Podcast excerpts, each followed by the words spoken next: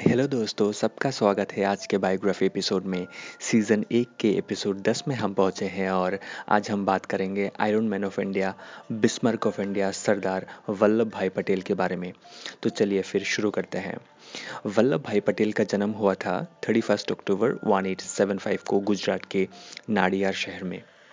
उनके पिता का नाम था जाविर भाई पटेल और माता का नाम था लाडबाई। पट पटेल बचपन से ही पढ़ाई में बहुत काबिल और होनहार थे। शुरू की पढ़ाई उन्होंने अपने गाँव से की और बरसात नामक जगह से उन्होंने 22 साल की उम्र में मैट्रिक पास की।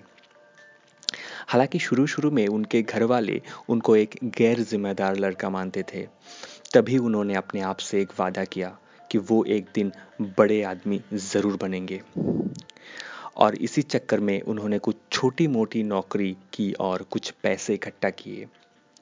और उन्होंने इंग्लैंड से लॉ की पढ़ाई करने का फैसला किया। और फिर देखते ही देखते वो एक अच्छे बैरिस्टर बन जाते हैं।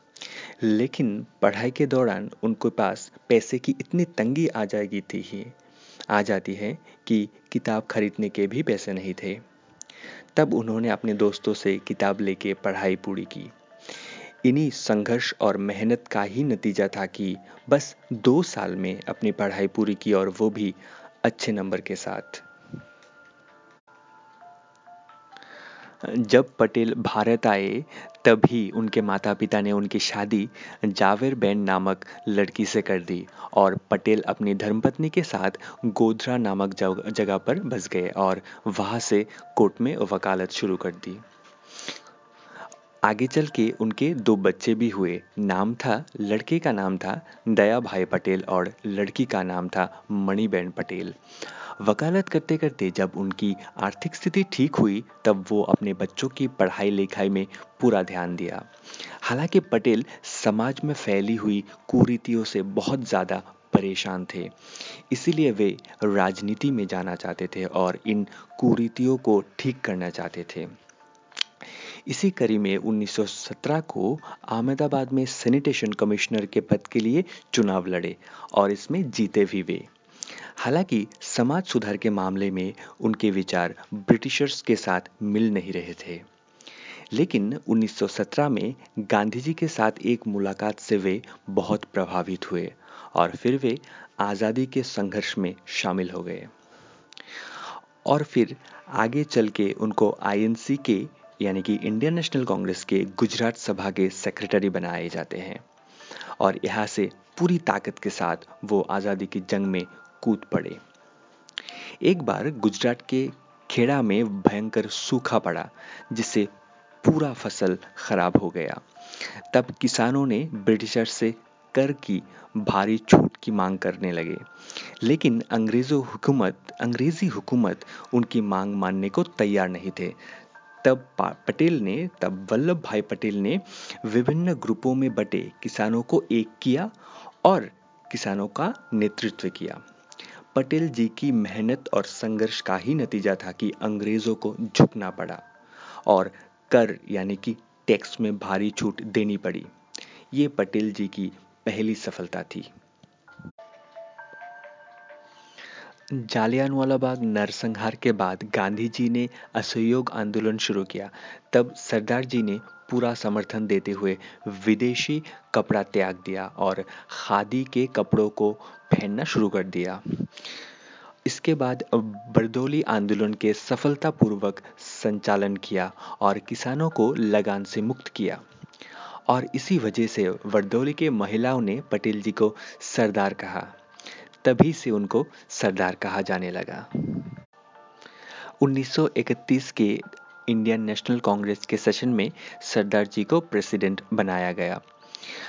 उनको कांग्रेस में सभी बहुत पसंद करते थे और उस वक्त गांधी, नेहरू और पटेल ही कांग्रेस के केंद्र बिंदु थे। और पटेल ने सभी आंदोलनों में गांधी जी को पूरा समर्थन दिया।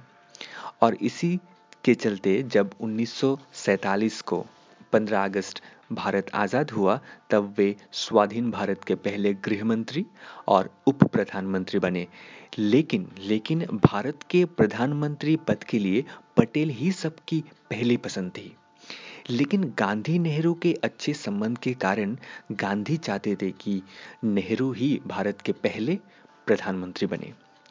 लेकिन सरदार जी का सबसे महत्वपूर्ण काम अभी भी बाकी था। जब भारत आज़ाद हुआ, तब भारत की हालत बहुत ज़्यादा खराब था। पूरा भारत लगभग 560 राज्यों में बटा हुआ था। इन सारे राज्यों का भारत में विलय करवाना बहुत ज़्यादा ज़रूरी था, लेकिन 200 साल अब अंग्रेज़ों की गुलामी झेलने के बाद कोई भी किसी के अधीन आना नहीं चाहता था। लेकिन सरदार जी ही थे जो इन सारे राज्यों को भारत में विलय करवाया और वो भी बिना किसी युद्ध के, बिना किसी रक्तपात के।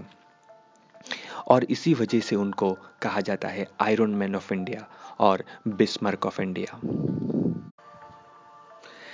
ऐसा कहा जाता है कि अगर पटेल भारत के पहले प्रधानमंत्री होते तो पाकिस्तान और चीन की समस्या इतना बड़ा आकार धारण ना करता। पटेल के बारे में कहा जाता है कि वे इतने दूरदर्शी थे, किसी के पत्र पढ़ के ही उनका मनोभाव जान जाते थे। और पटेल ने नेहरू को चीन को लेकर बहुत बार सतर्क किया था, लेकिन नेहरू ने सरदार जी की एक न सुनी और उनका खामियाजा हमको भुगतना पड़ा था। उन्नीस में।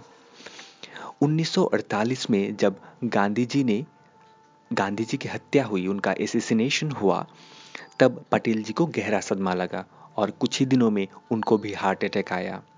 लेकिन वो उससे उभर ना पाए और 15 दिसंबर 1950 को उनका देहांत हुआ। तो दोस्तों, आपको क्या लगता है, क्या वाकई अगर पटेल, सरदार वल्लभ भाई पटेल भारत के पहले प्रधानमंत्री होते तो स्वाधीन भारत का इतिहास कुछ और होता। You can share with me everything is give given in my detail तो so bye for today take care and फिर मिलेंगे।